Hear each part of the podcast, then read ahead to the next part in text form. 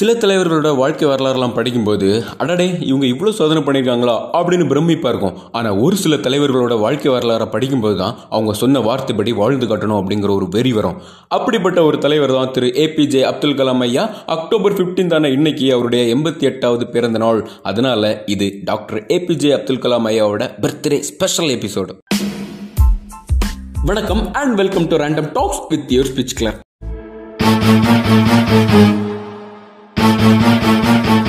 யூஸ்வலாக யாராச்சும் பற்றி ஸ்பெஷல் எபிசோட் பண்ணுறோம் அப்படின்னா அவங்க அங்கே பிறந்தாங்க இங்கே வளர்ந்தாங்க இப்படி படித்தாங்க அப்படி வேலை பார்த்தாங்க இப்படிலாம் சாதிச்சாங்க அப்படின்னு சொல்கிறது தான் வழக்கம் இல்லையா? ஆனால் கலாம் ஐயாவை பொறுத்த வரைக்கும் இந்த டீட்டெயில்ஸ் எல்லாம் தான் ஏன் அப்படி சொல்கிறேன் அப்படின்னா மேக்ஸிமம் அவரை பற்றி எல்லாருக்குமே நல்லாவே தெரியும். அந்த அளவுக்கு ஒரு பிரபலமானவர் ஸோ உங்கள் யாருக்குமே தெரியாத விஷயத்தை நான் சொல்ல போகிறேன் அப்படின்னு சொல்ல முடியாது.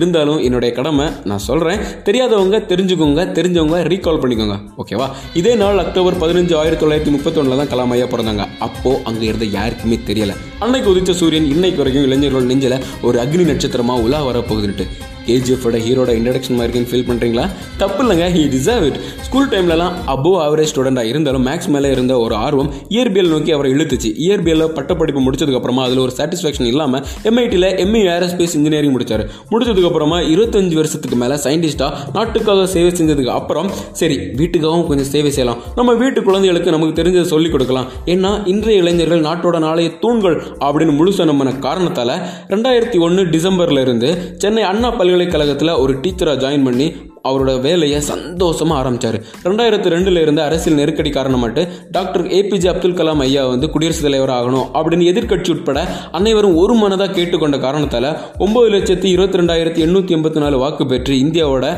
சுதந்திர இந்தியாவோட பதினொன்றாவது குடியரசுத் தலைவராக ஆனாரு நம்ம ஏபிஜே அப்துல் கலாம் ஐயா. ஏன்னா நாட்டு மக்களுக்கு சேவை செய்கிறதுக்காகவே பிறந்த ஒருத்தரை இந்த நாடும் இந்த நாட்டு மக்களும் எப்படி ஒதுங்கி போக விடுவாங்க? ஆமாவா இல்லையா? இந்த நாடு தான் சார் உங்கள் வீடு உங்கள் சேவை எங்களுக்கு தேவை அப்படிங்கிறத புரிஞ்சுக்கிட்ட கலாம் ஐயா ரெண்டாயிரத்தி ரெண்டுல இருந்து ரெண்டாயிரத்தி ஏழு வரைக்கும் இந்தியாவோட குடியரசுத் தலைவராக அவருடைய கடமையை செம்மையாக செஞ்சார்.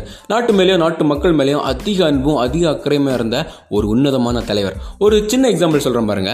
கார்பன் காம்போசைட் அப்படிங்கிற ஒரு மெட்டீரியல் ஏவுகணையோட டோட்டல் வெயிட்டை கம்மி பண்ணும். ஆனால் அதோட ஸ்ட்ரென்த்தில் எந்த விதமான பாதிப்பை ஏற்படுத்தாது. அப்படின்னு கண்டுபிடிச்சதுக்கு அப்புறமா அந்த மெட்டீரியலை ஏன் நம்ம மாற்றுத்திறனாளி குழந்தைகளுக்கு செயற்கை காலாக பயன்படுத்தக்கூடாது. அப்படின்னு யோசிச்சு நாலு கிலோ இருந்த அந்த செயற்கை காலை வெறும் நானூறு கிராமா மாற்றி மாற்றுத்திறனாளி சகோதர சகோதரியோட வாழ்க்கையில் இருந்த மிகப்பெரிய சுமையை இறக்கி வச்சார். மக்கள் மேலே மட்டும் இல்லைங்க பறவைகள் மேலே அதீத அன்பாக இருந்தவர் தான் நம்ம டாக்டர் கலாம் ஐயா.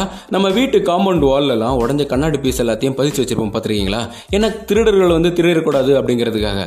ஆனால் அந்த கண்ணாடி துண்டெல்லாம் ஓய்வெடுக்கிறதுக்காக பறந்து வர பறவைகள் கால்ல எல்லாம் காயத்தை ஏற்படுத்துது. ஸோ அப்படி வைக்காதுங்க அப்படின்னு ரிக்வெஸ்ட் பண்ணிக்கிட்டாரு. அவருடைய நல்ல மனசுக்கும் திறமைக்கும் உண்மையான உழைப்புக்கும் பரிசாக எத்தனை அவார்ட்ஸ் கிடைச்சிருக்குது. முழுசா படிக்கவே மூணு நிமிஷம் ஆகும் முடிஞ்ச அளவுக்கு ஷார்ட்டாக படிக்கிறேன். ஆயிரத்தி தொள்ளாயிரத்தி எண்பத்தி ஒன்றில் பத்மபூஷன் ஆயிரத்தி தொள்ளாயிரத்தி தொண்ணூறுல பத்ம விபூஷன் ஆயிரத்தி தொள்ளாயிரத்தி தொண்ணூற்றி ஏழில் உயரிய விருதான பாரத ரத்னா அதே வருடம் தேசிய ஒருங்கிணைப்பு இந்திரா காந்தி ஆயிரத்தி தொள்ளாயிரத்தி தொண்ணூத்தி எட்டில் வீர் சவஹார் விருது ரெண்டாயிரத்துல ராமானுஜன் விருது ரெண்டாயிரத்தி ஏழில் அறிவியல் கௌரவ டாக்டர் பட்டம் அதே ரெண்டாயிரத்தி ஏழிலேயே கிங் சார்லஸ் டூ பட்டம் ரெண்டாயிரத்தி எட்டில் பொறியியல் டாக்டர் பட்டம் ரெண்டாயிரத்தி ஒன்பதுல சர்வதேச ஓங் ஹார்மான் விங்ஸ் விருது ரெண்டாயிரத்தி ஒன்பதிலேயே ஹீவர் மெடல் ரெண்டாயிரத்தி பத்தில் பொறியியல் டாக்டர் பட்டம் ரெண்டாயிரத்தி பன்னிரெண்டுல சட்டங்களின் டாக்டர் அதே வருடமான ரெண்டாயிரத்தி பன்னிரெண்டுலேயே சவரா சம்ஸ்கிருதி புரஸ்கார் விருது கிடச்சிருக்குது. ஆக இருக்கிற எல்லா அவார்ட்ஸும் வாங்கி வச்சிருக்காருயா அந்த மனுஷன். ஆயிரத்தி தொள்ளாயிரத்தி ஐம்பத்தி தான் ஒரு பைலட் ஆகணும் அப்படின்னு ஆசைப்பட்டு முடியாமல் போய் தன்னுடைய எழுபத்தி நாலு வயதில் குடியரசுத் தலைவராக இருக்கும்போது போர் விமானம் ஒன்றை முப்பது நிமிடம் ஓட்டி தன்னுடைய தீரா பசியையும் தீர்த்திருக்காரு. நம்ம கனவுகளின் காதலன். உண்மையான உழைப்பும் திறமையும் விடாமுயற்சியும் இருந்தா நம்ம கனவு எவ்வளோ பெருசா இருந்தாலும் சரி எவ்வளோ நாளானாலும் சரி எவ்வளோ ஏஜ் ஆனாலும் சரி எட்டி பிடிக்கலாம் அப்படிங்கிறதுக்கு இந்த இன்சிடென்ட் ஒரு எடுத்துக்காட்டு. ரெண்டாயிரத்தி இருபதுல இந்தியா வல்லரசா ஒரு நல்ல அரசா மாறும் அதுக்கு முழு முதற் காரணமா இளைஞர்கள் இருப்பாங்க அப்படின்னு முழுசா நம்பினவர் தான் நம்ம யங்கஸ்ட் ஓல்டு மேன். அவருடைய அளவில்லாத அன்பையும் அறிவையும் மனவர்கள்ட்டையும் இளைஞர்கள்ட்டையும் முழுசா ஒப்படைச்சிட்டு இருபத்தேழு ஜூலை ரெண்டாயிரத்தி பதினஞ்சு அன்னைக்கு யாருமே எதிர்பாராத விதமா நம்மளை விட்டு பிரிஞ்சிட்டாரு.